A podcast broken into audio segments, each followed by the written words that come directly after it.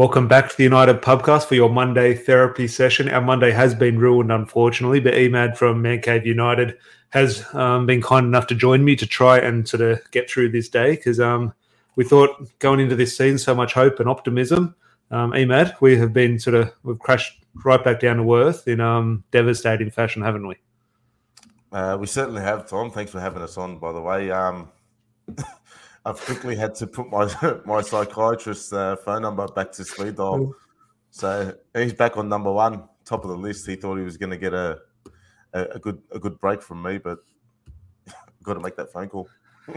uh, I think just, just the look on both our faces there, we're, we're, it's one of those ones. If you don't laugh or if you don't um, laugh, you'll cry. And I, I, think we've both just at the stage almost gone past laughing and almost very close to crying.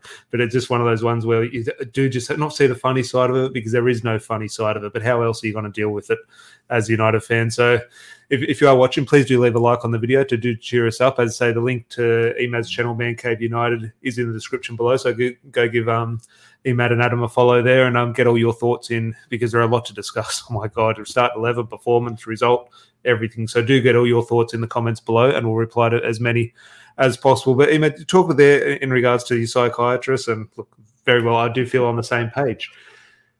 How wrong or right were we in regards to off the back of this preseason? Now there are positives to the preseason and are negatives in regards to the transfer window and situations surrounding some players well, were we right or wrong to sort of have hope, hope and optimism going into this match against Brighton, or were we kind of getting what we expected? The Last time we played Brighton, we lost 4 0. So are we going into this game? Should we have a right to believe we can beat Brighton? Because the evidence in the last couple of months says they're better than us.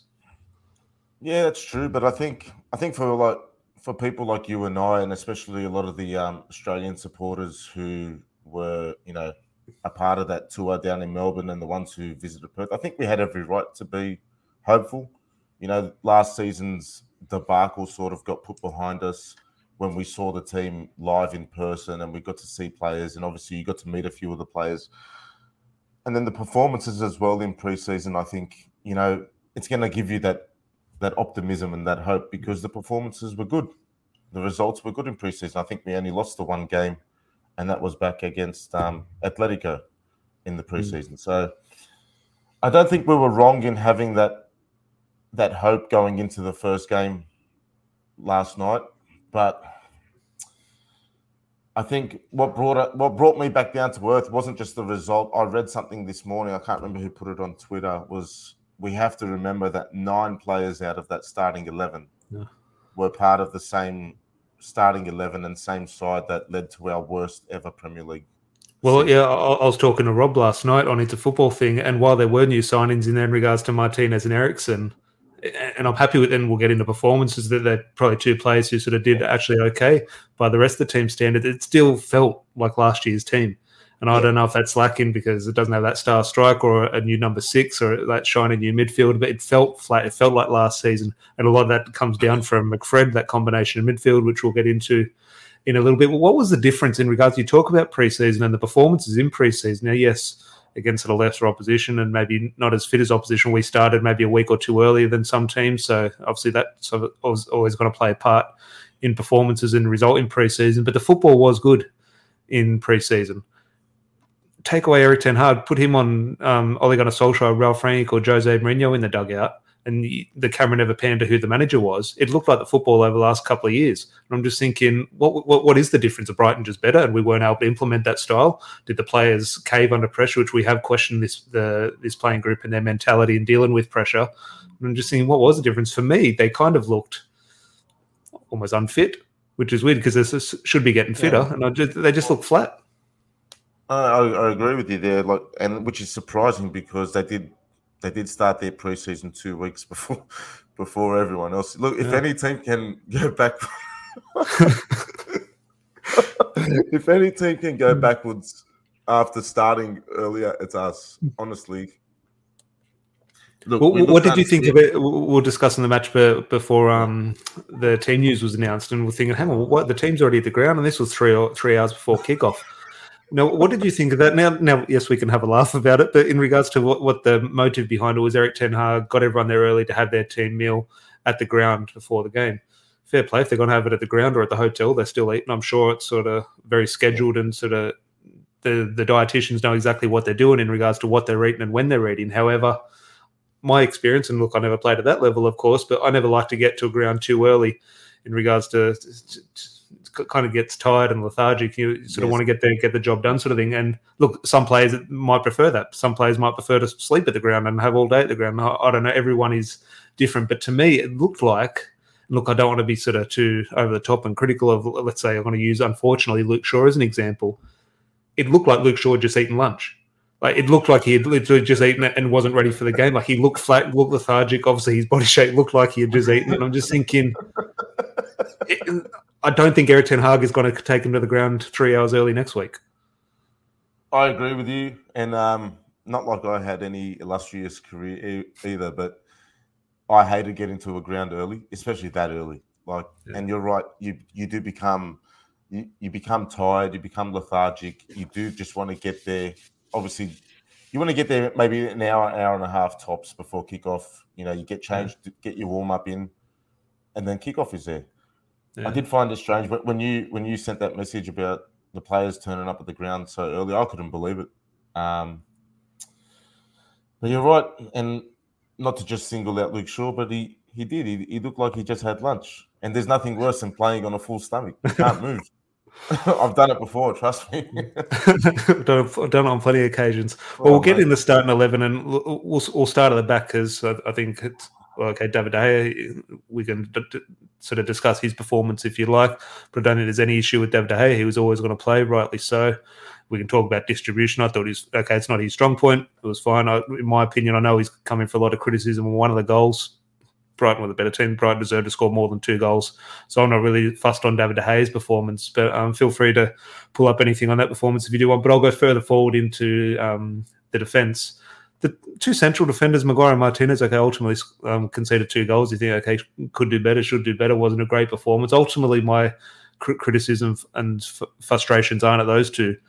The fullbacks for me, and I thought Diogo Dalot was one of the best players on preseason. I, I was very impressed, and yeah, also impressed under Ralf Rangnick. So for, for, a couple of months now, I think Diogo Dalot has done very well. He looked like Luke Shaw.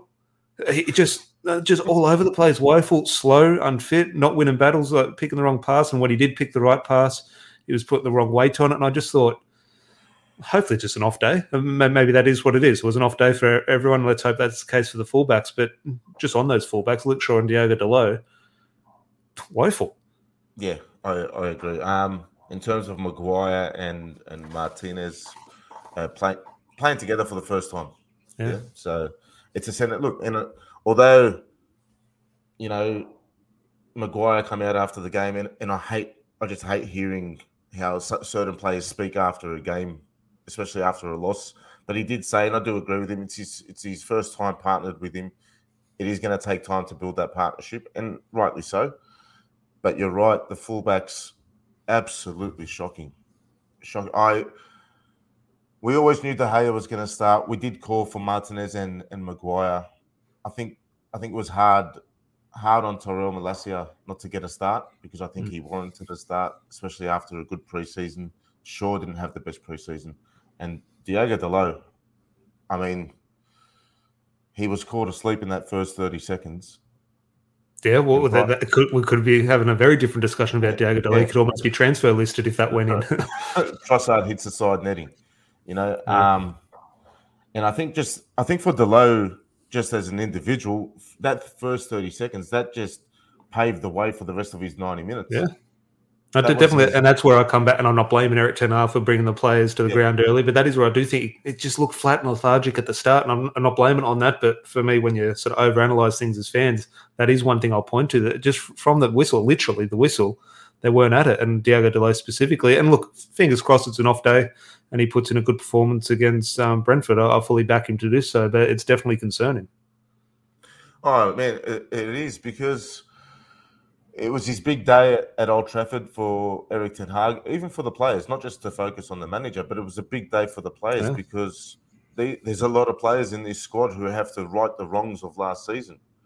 And there's 75,000 people in the ground who are expecting you to right those wrongs. And they didn't. They didn't turn up. Now, credit to uh, I, I, did re- I did read reports about there was some boos at halftime and full time. I couldn't hear them through, you know, my iPad, but Old Trafford was quite loud and, supportive of um, the the side, from what I heard, for most of the game. Even mm. Harry Maguire was getting chance, wasn't getting jeered or booed at the time. Yeah. So the, the crowd was backing him, but the boys just failed to deliver. Well, you talk about players righting wrongs, and we'll move forward into the central two. And okay, they didn't play as a sort of the combination of two number six next to each other, but you do throw them into the same discussion. McFred, and whenever you join me on the podcast, Emad, sometimes he gets labelled the McPubcast because obviously we're big fans of Scott McTominay. Now, we talk privately quite often, in our defence of McTominay, we both have very similar opinions on him as a footballer. We fully accept he's not good enough for Manchester United oh, yeah. in regards to the way he's been used. Our, our defensive Scott McTominay is of the over the top criticism and uh, sometimes abuse that he cops compared to other players when the demand we place on players is like us fans and a lot of our listeners the minimum demand is that work ethic and he's probably, probably the only player last season who you sort of can't throw that sort of bow at so he, that is why we defend him now as a footballer obviously his limitations were completely exposed in this match against um, Brighton, and that is why we do need to invest heavily in midfield. Now, what I would say, this is not a defence of McTominay because I thought he was woeful. I thought Fred was just as bad, and I think Erik Ten Hag notified that as well by taking him off. Scott McTominay was on a yellow card. Fred was still the first player to come off because I think Fred was absolutely. And again, hopefully an off day. Fred had a very good preseason. Hopefully he can sort of bounce back, and I back him to. I'd love nothing more than that it's just one of those ones. Some of the abuse I've seen Scott McTominay receive today is look not shocking because I fully expect it, but he's been blamed for this loss, unfortunately. Fred was, was shocking. Just the, the, combination, let's just label it as it is. McFred, same as last year. Here we are, 2022, or first game of the season. They're in there again. Ultimately, the same performance and same results. Well, Look, there's no question that we have to strengthen and we have to invest in that midfield role. And like you said, our defense of McTominay isn't because of his ability or lack of. It's just because of what he does for the shirt. Now, I was on I was on Twitter. I can't remember if it was before full time or just after, but I think I saw on my Twitter feed the same person just bang, bang, bang all in a row, all about McTominay, just giving him stick. When... Oh, there's a guy who talks to me. Um, he doesn't follow me, but he um, he always replies to my tweets. So he's googling me or typing me in a Twitter and always replies. And I went onto his account. It's dedicated to Scott McTominay. It's just every tweet is about Scott McTominay, and the, the, hatred is directed towards him at the moment. Harry Maguire copped it a, a little bit last season. Uh, Bruno Fernandes, David De Gea have copped it at times. Uh, unfortunately, for McTominay's sake, it looks like it's going to be him this season, or for the first couple of weeks, unfortunately. And I'm just thinking, yeah, it, it is one of those. Uh, McTominay is a huge issue in that, again, not him personally, but the idea of Fred and McTominay in that midfield. Yeah. When you see whether Frank de Jong wants to be at Man United or he doesn't, when you see world class quality out there and what that could sort of benefit United, how that could benefit United.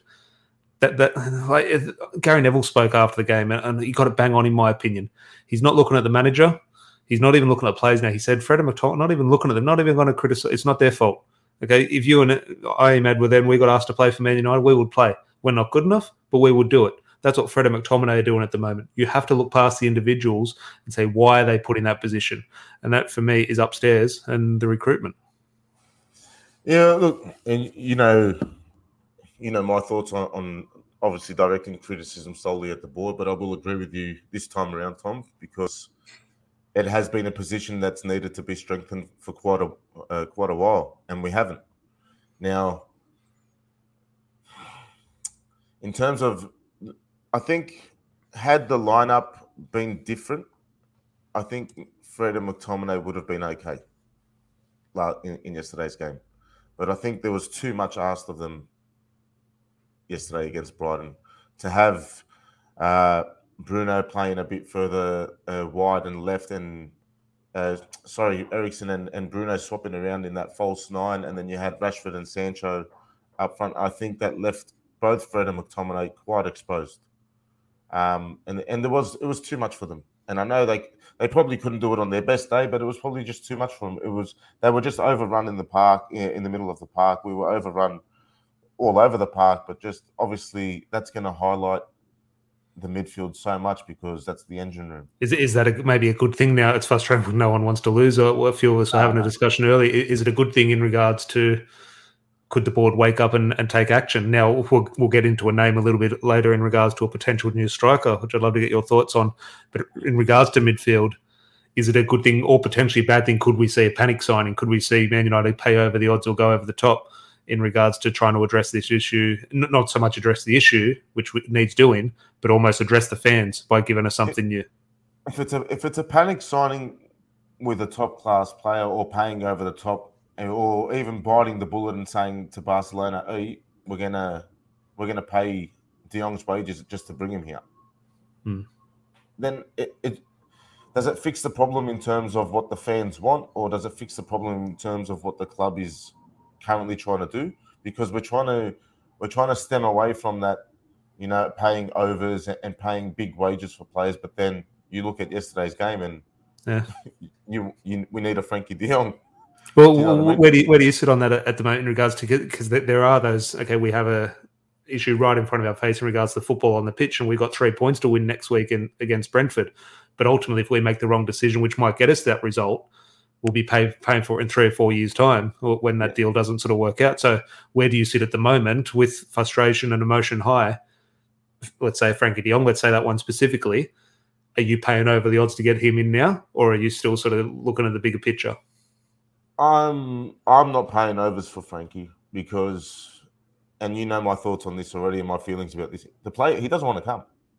Yeah. If you don't want to be at the club, and this goes for everyone, I feel the same way about Ronaldo. I feel I'll feel the same way about every player that does not want to be at United. If you don't want to be there, don't, then don't come and or, or leave if you're already there. I don't care, but we need to. I think. I think where we've gone wrong with the Frenkie situation is that we've wasted so much time on him. I think I think that's a huge thing in regards to. I think United and, a line came out from United saying they're a little bit baffled at the criticism directed towards them in regards to not getting this deal done. Now, I show no sympathy to the board. However, I do have to show a little bit of sympathy with Man United in regards to this De Jong situation. United have put a bid in for Barcelona. Barcelona have accepted the bid. Yeah, it's Frenkie De Jong wanting these. Wait, what can right. United do about that? Now, That's what right. they can do about it is move on if they don't, if move on to another target. That is what they can do. In regards to the specific deal with Frenkie De Jong and Barcelona, I don't think Man United can do any more. I agree. I agree. They can't do any more. It's it, it solely lies on on Frenkie. Now, yeah. he's told them from day one he doesn't want to go there. Now, whether that be maybe he's just saying that because he wants his money, or maybe he genuinely doesn't want to come. Yeah. And if that's the case, we should have moved on. That's where I'm going to put a bit of blame on on Ten Hag and the board because yeah. okay, the guy's told you for months he does not want to come. Let's go find someone. But yeah. anyway, I, I, don't I don't want to I don't want to digress too much on on a transfer that may or may not happen because there's still so much to unpack from this game, and we haven't even we haven't even touched the surface. Well, we'll go a little, bit further forward. We'll, we'll, touch on the attacking plays before we sort of maybe, as, I said, have to scrape the bottom of the barrel for um, the first three, two, one votes of the season. But further forward, and we'll just throw, I think, everyone into this discussion in regards to Eriksen, Bruno, and the two wide plays in Jaden Sancho and Marcus Rashford. Just your thoughts. For me, as I said, look, Bruno Fernandes puts that chance early in the first five minutes. Different game. Obviously, that is going to be the case no matter. Because obviously, didn't go in, and ultimately, then after that, that ten minutes onwards I know this sounds simple and stupid. It looked like we're playing without a striker.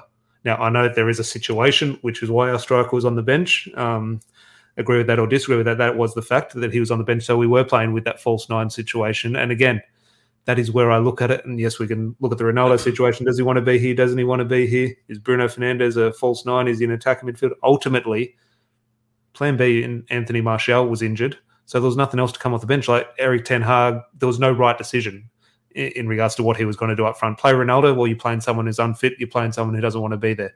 You put him on the bench, or you're playing Bruno Fernandes or Christian Eriksen out of position. So there was no right answer, in my opinion, for Erik Ten Hag. His hands were tied, unfortunately, and that is why.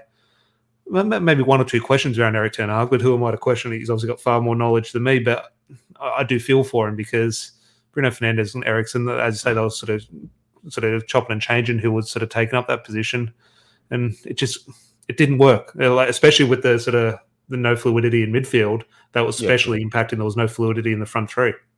Look, uh, you said there was no right or wrong answer to what he was going to do. Obviously, with the whole situation without having a striker and Ronaldo being on the bench, but I think there could have been a di- couple of different combinations that could have he could have tried rather than playing that false nine.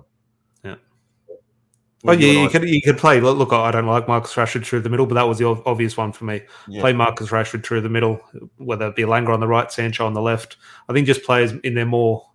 You, you want Bruno Fernandes and Eriksen sort of deeper on the ball and making things so you happen. And I spoke, you and I spoke before before kickoff and before the game, and we said, you know, who's going to start in that midfield. We didn't expect both. Oh, we did and we didn't, so to say, McTominay and Fred to start we said one of them should start. Yeah. We, we would have liked to see Bruno and Eriksen playing that role together uh, just in front of Fred. And then you could have gone with a Rashford through the middle. You could have gone, like, oh, preseason, he's been bringing Diallo off the bench, playing him through the middle. Yeah. And Rashford out wide and Sancho on the on, on the right. So there was a few different combinations that I, I think he probably should have gone with. Playing this false nine that we haven't seen all preseason, yeah. I think was the wrong was the wrong choice. But I don't know. We can't it's, it's, it's, one of those ones in terms of we're talking about the difference between pre-season and when three points is up for grabs on the line at Old Trafford. Yeah. Again, had nothing at all against Erik Ten Hag. Absolutely love the guy. It was a nice welcome to Premier League football. Um, he knows he's in a job now. hundred percent, and I think hopefully, and he looks like he does have the spine and the backbone to deal with this kind of thing. But yeah. opening day, Old Trafford, seventy-five odd thousand people yeah, it's a wake up. I think it was the last um, our last Dutch manager in Louis van Gaal. It's his first game. I think it was a two-one loss at Old Trafford. Um, so last Dutch manager, I think we lost two-one at home to Swansea. Would have been the start of the 14-15 season. So um, if that's is that an omen? I don't know. Well, Louis van Gaal won a trophy, so if Erik Ten Hag gets a trophy, um, yeah, I don't care. But, um, as long as they don't sack him after winning it. Would you put it past this club? uh, I'm being positive this year, Tom. Leave me alone. Well, speaking of positive, um, as I said, if you are watching, please do leave a like on the video to cheer us up. And we are going to do our best. Now, I don't know if we're, this is going to result in points. Matt, I didn't really discuss this before, and I haven't discussed it with Larry. Three, two, one votes. Um, if anyone is new to the podcast this season, what we do, even after disappointing losses, maybe not the five nils against Liverpool's and four nils against Liverpool's or that humiliating defeat at Man- against Manchester City. Maybe we don't give points for those, but even in disappointing games, we will do our best to sort of give out three, two, one um, player of the game um, votes, and it'll will accumulate the tally over the season and award a winner at the end of the, the season. David De Gea was a clear winner last season. And just and the three two ones are not so much. Sometimes they can be man of the match, or sometimes there can be a moment which sort of stands out, which can someone sometimes get someone three points, etc. Now there were no standout moments, there were no standout performances. However, the three names I would throw to you, if you want, sort of want to juggle them around in order, who weren't woeful. Now, is that enough to get three points in the pubcast voting? I'm not sure. Maybe it is, given the situation we're in. But the three players I thought, eh, not, not as bad as everyone else, was Martinez, Christian Eriksen, and Harry Maguire. Are you going in that order? I would say for me, uh, if look, if Martinez gives away that penalty, I'm having a different discussion about his performance. What, you, that's, what that's, are your thoughts on that? Do you reckon penalty? If I'm a player, that, that's a penalty. There, yeah. It was a push in the. It was in the back. If it, yeah. that action to the shoulder, no, no issue. Um, I think Danny Welbeck got in front. It was in, in the back. If that was at the other end of the field, I'd be screaming for a penalty. So I think yeah, Martinez was very um, something I could see Eric Bailly doing. So if I'm going to criticise him for that, I have to criticise Martinez for that. But uh, overall, other than that, I thought his performance was fine. Unfortunately, in terms of his stature, he's coming in for a lot of memes, and he's going to have to deal with that online. Hopefully, he stays away from it. But um, he's become sort of that joke already um, online because of his height. But in regards to order, that I think Christian Eriksen, while not, I don't think Christian Eriksen was great or good or anything. I just think he showed a little bit of quality. It was make, trying to make things happen. Now they weren't happening for him or the team. But there was a time where, obviously, when McTominay and Fred both came off, he came and played in the number six position. I think that highlights a, lot of issues Erik Ten Hag has that his number 10 is having to come back and dictate play. And so I'm not going to criticize Eriksen for that. But I thought he tried to make things ha- happen. He was, okay, we're 2 0 down. Let's try and get a goal. So I, I did sort of appreciate Christian Eriksen's um, performance and sort of intent. In regards to Martinez and Maguire, as I said, I just think the fullbacks either side of them were woeful. I don't think De Gea stood out. The midfield in front of him were in front of the two defenders were woeful, and the forwards there was nothing to write home about in regards to Sanchez, uh, Sancho or Rashford. So I'm looking at three players. Thought, especially the second half, I thought Maguire did okay. I wouldn't say captain's performance, but he sort of got in, in one his duels sort of thing, and it showed a little bit of fight. And um, tell me if I'm wrong, though. I'm happy not to hand out points after a disappointing defeat at Old Trafford, but trying to Yeah, get off the season in a I don't know how way. you. I don't know how you and Larry actually do try to hand out points after a loss. I honestly can't, but I, I can't disagree with, with the players you've you've mentioned. I do think, although the team as a whole were pretty poor, but I do think they they were the best of that bunch. So, you know, and in no particular order, I, I couldn't even know how to how to put them in order. Who to, who to give three points to, I, I don't know, but I won't steer away from Eriksen, Maguire, and and Martinez. Uh, I think in terms of what I saw from Eriksen, and again, I don't think he played fantastic, but the job he was asked to do, and he was asked to do three or four different jobs. Maguire and Martinez had the same job the whole game. Christian Eriksen started as a striker, then had a number 10, had a stint out wide, came into number six. All in all, for a sort of turbulent debut, I think Christian Eriksen did quite well. So I'll give him the three points. And in the spirit of sort of new signings, let's um, give Martinez the two and Captain Fantastic, Slabhead himself, um, the one point to um, get his campaign off and running. So um, we'll go those for the three, two, ones. Do let us know your thoughts in the comments below if you agree with those or disagree. But we will do our best to um, keep that continuation throughout the season. Now, if we lose 4 0 at Brentford, it might be a little bit tougher to do, but um, fingers crossed we can get some more positive results. Now, is there anything else in regards to the game before we sort of move on to Yeah. one or two other things? Yeah, just um, so just on that team selection in, in general. So those other options I was speaking of, and the other combinations I was talking about that he could have gone with, you know, by playing Rashford through the middle or or Diallo through the middle, and maybe giving Elanga a start with Rashford through the uh, playing up front. This is why I wanted to see Eriksen and Bruno playing together so much because we all expected that low block from Brighton, Yeah. and that's exactly what they what they implemented, and they hit us on the counter with these. But Yeah. to to have Eriksen and Bruno, you know, switching switching around, playing the false nine, and not having the bodies in the box or that option up front, or even having Ronaldo up front to, to whip a ball into. There's uh, so many times, and Eriksen and Bruno picks up that space quite often, but Eriksen found himself in there quite often as well. So Luke Shaw at times, Diogo Dalot, and the times he got forward. As I said earlier on in the show, it looked like we we're playing without a striker. And so Yeah. many times now, I understand Ten Hag's not a manager to be sort of asking people just to sort of lump balls into the box. But so often we got in a position where if you whip across in here to a striker, he's got a decent Yeah. chance of getting on the end of this. And the stri- the person on the ball was just, oh, no, Ronaldo's not there.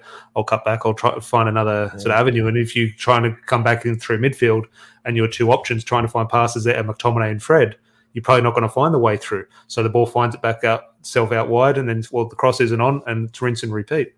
There was one in the first half, uh, and I think everyone agrees. Dalot had the ball, and I think I think we had bodies in the box, and he he had so much time just to whip one in, and then for Yeah. some for some reason he just looked square and, and played it off. And then there was that one in the second half, fantastic ball by Bruno. He's whipped the hell out of this ball into the box. It's gone over everyone, and Rashford has hit Yeah. it first time on the volley, and it's gone over. So. I think th- other than those two, or other than that cross and Bru- and Bruno's miss, I, I think we lost our creative spark, or we couldn't Yeah. create enough chances. And I think not having a proper number nine was the reason for that. That highlighted that. So we were getting ourselves into these positions, like you said, but nothing come of it because there was no one to hit. Yeah. Well, on number nine, we'll move and we'll, we'll tie Ronaldo into this discussion because obviously he's one of the nines and obviously the talking point around the club. I think I think Em and I, we discuss it quite a bit. I think we have very sort of similar beliefs or similar views on the Ronaldo situation, but sort of have different ways of also looking at it. I'm just thinking the situation at the moment in regards to yes, he wants wants to move out, but at the moment the way I see it, and you're happy to move him out, and I am content if he is replaced. However, at the moment it looks like the replacement is injured in Anthony Martial. Anthony Martial is plan B. He's not fit, so I can't rely on Anthony Martial, unfortunately, at the moment. It looks like from fairly reliable sources that Marco Arnautovic is the option for eight or nine million pound. Um, I think he's playing over in Bologna. Now we can get into one or two allegate. Well, they're not even allegations; they're quite proven in regards to racism. And Marco Arnautovic is that someone we want to be welcoming to Old Trafford? I don't think so in regards to his age. Like it, it sort of reeks of the Ighalo deal. Obviously, a player going over to China. He's coming back to Europe at 33 years old. Has he failed in the Premier? I don't think he's failed in the Premier League, but he's just sort of yeah average Premier League striker. I think okay, fair enough. If Erik Ten Hag wants that type of player, I think fair enough. But if the, in my opinion, I can get on board with getting rid of Ronaldo. Ronaldo, you don't want to be here? Go. If the option or if the replacement is Marko Arnautovic and he's the answer to replace Ronaldo's goals, I can't. Yeah, I, I, can't accept that. I, I, I can't accept I, that. I'd, take, I'd take issue with that as well. I, I would take issue with that as well because that for me screams of panic. That's a panic buy if I've ever seen one. To yeah, I, look as much as not that I want Ronaldo out of the club out of like hatred or anything. Just as I said earlier, if you don't want to be at the club, then leave. I'm happy with that, but I'm not going to go and replace him with Marko Arnautovic.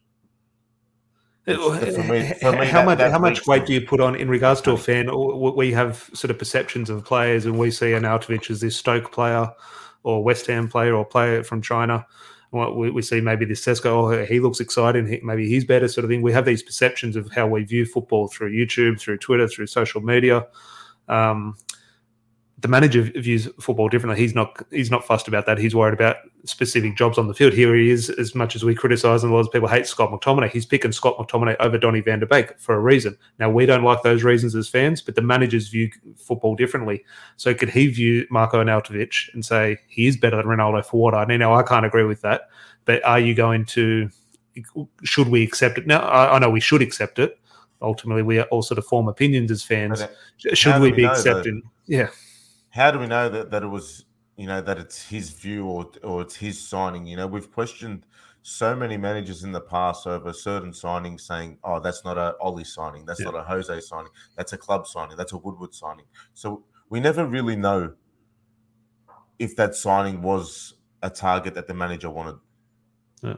I look uh, from what we've seen. So Look, it wouldn't surprise me if it is a Ten Hag signing or if it is someone that he's looking at because you look at what he's the, done. The profile of striker in terms of uh, you obviously compare him to this Sesko, who I haven't seen play, but obviously I'm sure everyone has watched YouTube yeah. videos of it. You can understand Ten Hag. That is, it looks like that type of profile of striker yeah. he's going. And I was for. also going to mention uh, Sébastien Haller at Ajax. Yeah. He took him there as well. Same sort of profile, same sort of physique on the guy as well. He's big. He's he's bulky. He's a tall lad. I, you just don't know, Tom you just don't know. I think the perception with Arnautovic, because we've seen him in the Premier League before, and we know where his career has gone and what it, and what's become of it. I think that we can easily just poke the stick at it and go, "Oh, well, that's a shit signing." Had he been, you know, in the German league like like yeah. this Sesko, and we've never heard of him, and we yeah. just YouTube a two minute compilation and see him banging in goals, we've all become experts on the guy, and we want to bring him over. Yeah, but I think I think the age and you know the fact that we already know his history, his career, his career history, I think that plays a big part, and I think that's why fans wouldn't be on board with it.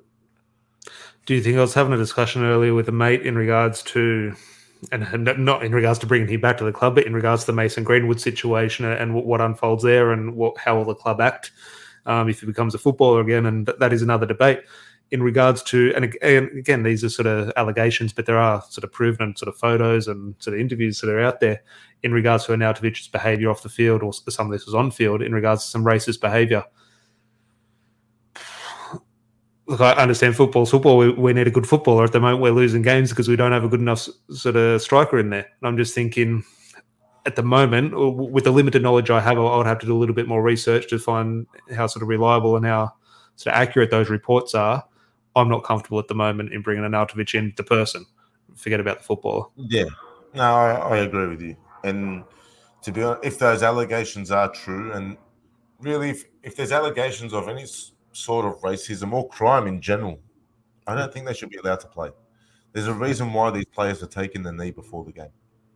Well, yeah, especially from Man United's point or the Premier League and Man United's point of view, it's a disaster. But PR, PR wise, yeah, I, I could have sworn I, I read somewhere before the kickoff of the new season that players and everyone have agreed to stop taking the knee. I think they're going to do it before specific um, games. Like, okay, the first game, the last game, and maybe a few sort of big yeah, rounds sort of thing. There'll be designated rounds. Yeah, probably. I didn't read too much of that. I just read that, you know, they were going to stop doing it. But we've seen every team do it. Round one, match day one. I can't see.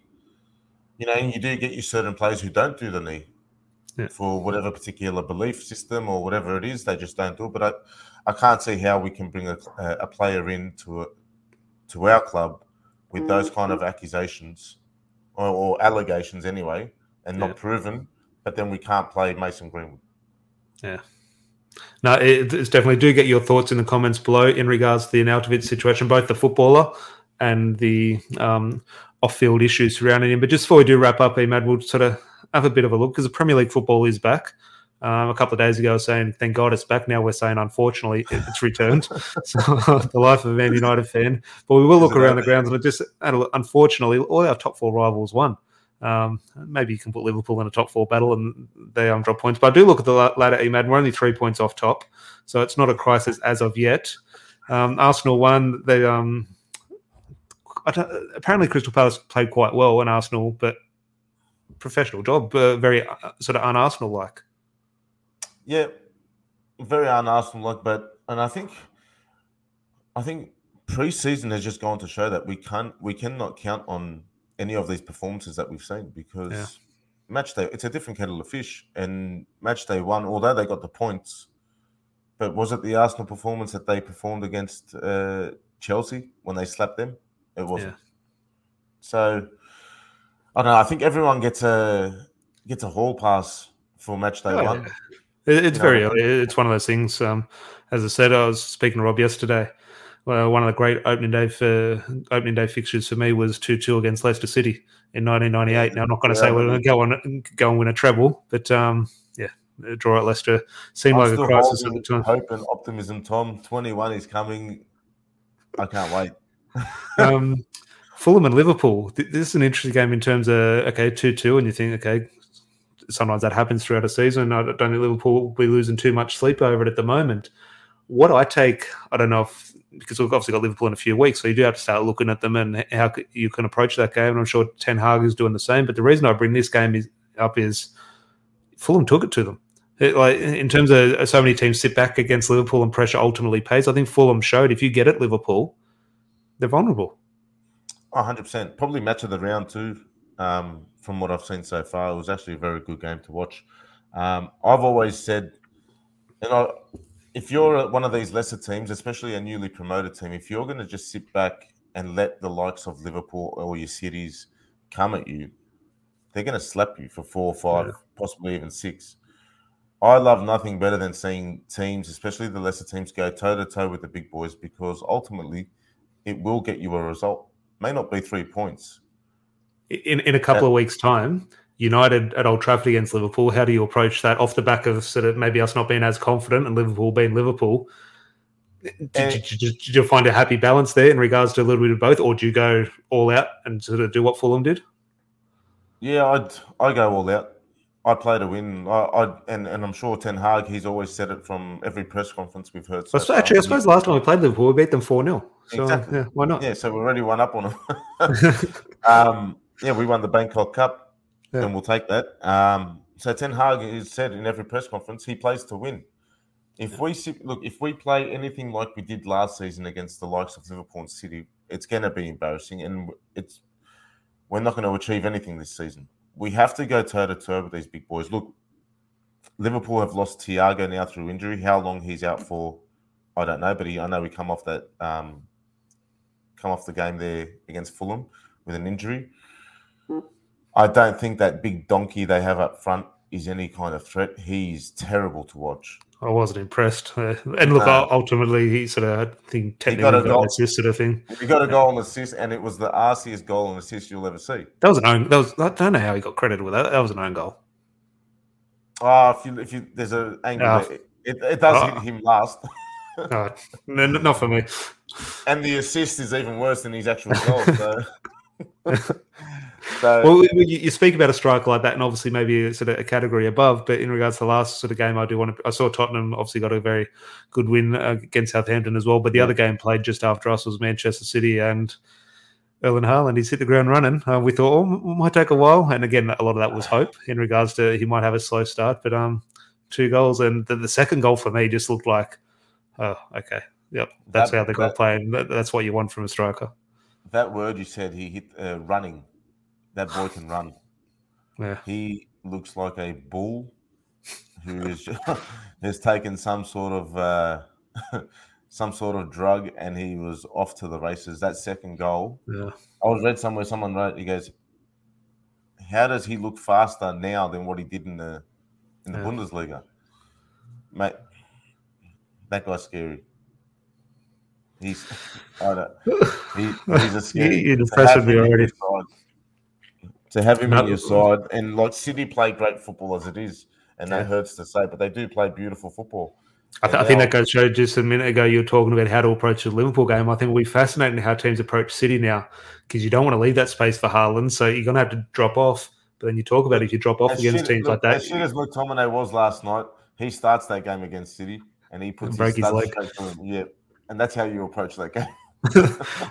we, we laugh, we have a bit of banter, but, but I think that is crucial against teams who are better than you. I've been in a position where you come up against better teams, you do have to match it with them. If you can't compete like that, unfortunately, it is a case where you do have to go and Kick them off the against pitch. that, that's right. Kick him off. But I just want one bloke there doing that. I don't. oh yeah, six- I don't I don't need six to red say- cards, but yeah, it needs to be say, tactical. Not, not to say that we played with two sixes last night, but I don't want to see these two types of players play. I don't think. I think that style's gone. That combination, that formation's gone. No other team does it.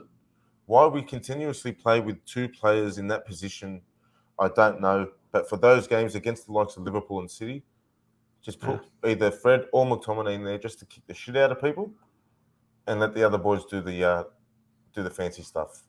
And I think that's how we get the result. No, couldn't agree more. In regards to that, and we'll do a um, Brighton, uh, so Brighton and Brentford preview in a couple of days' time, a little bit closer to kickoff. But just looking ahead to that, just as we wrap up, does Erik Ten Hag does he hit the panic, not hit the panic button transfer wise, but in regards to the tools he has at his disposal, does he do anything drastically before the Brentford match, or do you think he just goes, "Oh look, it was one of those days," or how do you think he views the defeat? Uh, I don't think he would take that lightly that that loss because I don't think they they didn't implement anything that we've seen so far in the preseason. The press to me seemed half-assed, where in preseason it was full throttle and it, we pressed well. High line was was played well. I just think Do you think we missed eh, eh, defensively? I'd say this. Do you think we missed Anthony Martial more than we probably thought we would? Yeah, I think that hole in that uh, in that striker position really hurt. Because I, I think Martial and people question. I don't question his work rate, but I can understand I why know, people question his work rate. I think it's. I think he's smart. He's intelligent in terms of the way he presses. I know some people might sprint and they throw in a slide tackle, and okay, that's how you want to press. Well, no, a lot of it's his smarts. I think Anthony Martial. I'm not saying he's perfect in that role and the way he defends, but I think he's very intelligent. I think where we saw our best press in with Anthony Martial. Yeah, like working hard doesn't necessarily mean you're doing good. Hmm. Doesn't necessarily mean you're doing a good job just because you're working Yeah. hard. Like to, you need to, you know, the saying is work smarter, not harder. Yeah. And that's what Martial does. He picks his moments and he picks his times when to press. And we saw that press in the preseason, how effective it was for him against Liverpool. He pressed on his own, got the ball, jagged the goal. You know, that's what we need. And I did think we missed Martial last night um, in that starting 11 looking forward to this Brentford game. You know, I think Ten Hag is going to have his eyebrows up what, looking at that Brentford result because they were down 2 0 Yeah, and come back again. I know it's Leicester, but, you know, not, not, not being disrespectful to Leicester, but 2 0 down and they've come back to 2 all. Now, And my main question ahead of this Brentford, you just mentioned so they've come Brentford there. Yeah, no, no, it's a fair point. But my main point, just sort of to wrap up the podcast, we are playing Brentford. Now, if you do look at kits, we're obviously not going to wear red because they have red in their kit. Our away kit is white. We're not going to have the white kit, obviously, away at Brentford. So we will need a third strip, which has to be unveiled this week. Emad, you buying this green kit? Mate, I'm buying the green kid. I'm buying the How, do- how do. United approach this unveiling in regards to Oh, they, they would have wanted to do this after a positive result. Now there's obviously a down feel, and now they're going to throw this new kit out there with all the players smiling in it, and um, it's not the kit to sort of be promoting when fans are on your back. The PR, the admin guy at United, we know, and I don't want to use certain language here, but he just does not care. Ugh. Zero F's given with that guy. He doesn't care what's going on in the world of it. He will post just random stuff that have nothing to do with what we've just gone through. But and he, I'll probably check Twitter now, and he's posted some throwback to Yeah. some goal we scored just to you know silence everyone. But I don't know. I just don't see them giving a shit about about that. Oh no, no, and, and they, they won't. They won't. But what, one thing they will give a shit about is TeamViewer has said they won't be renewing their sponsorship in a couple of Yeah, years. correct. Yeah, I read that. They've lost So money apparently.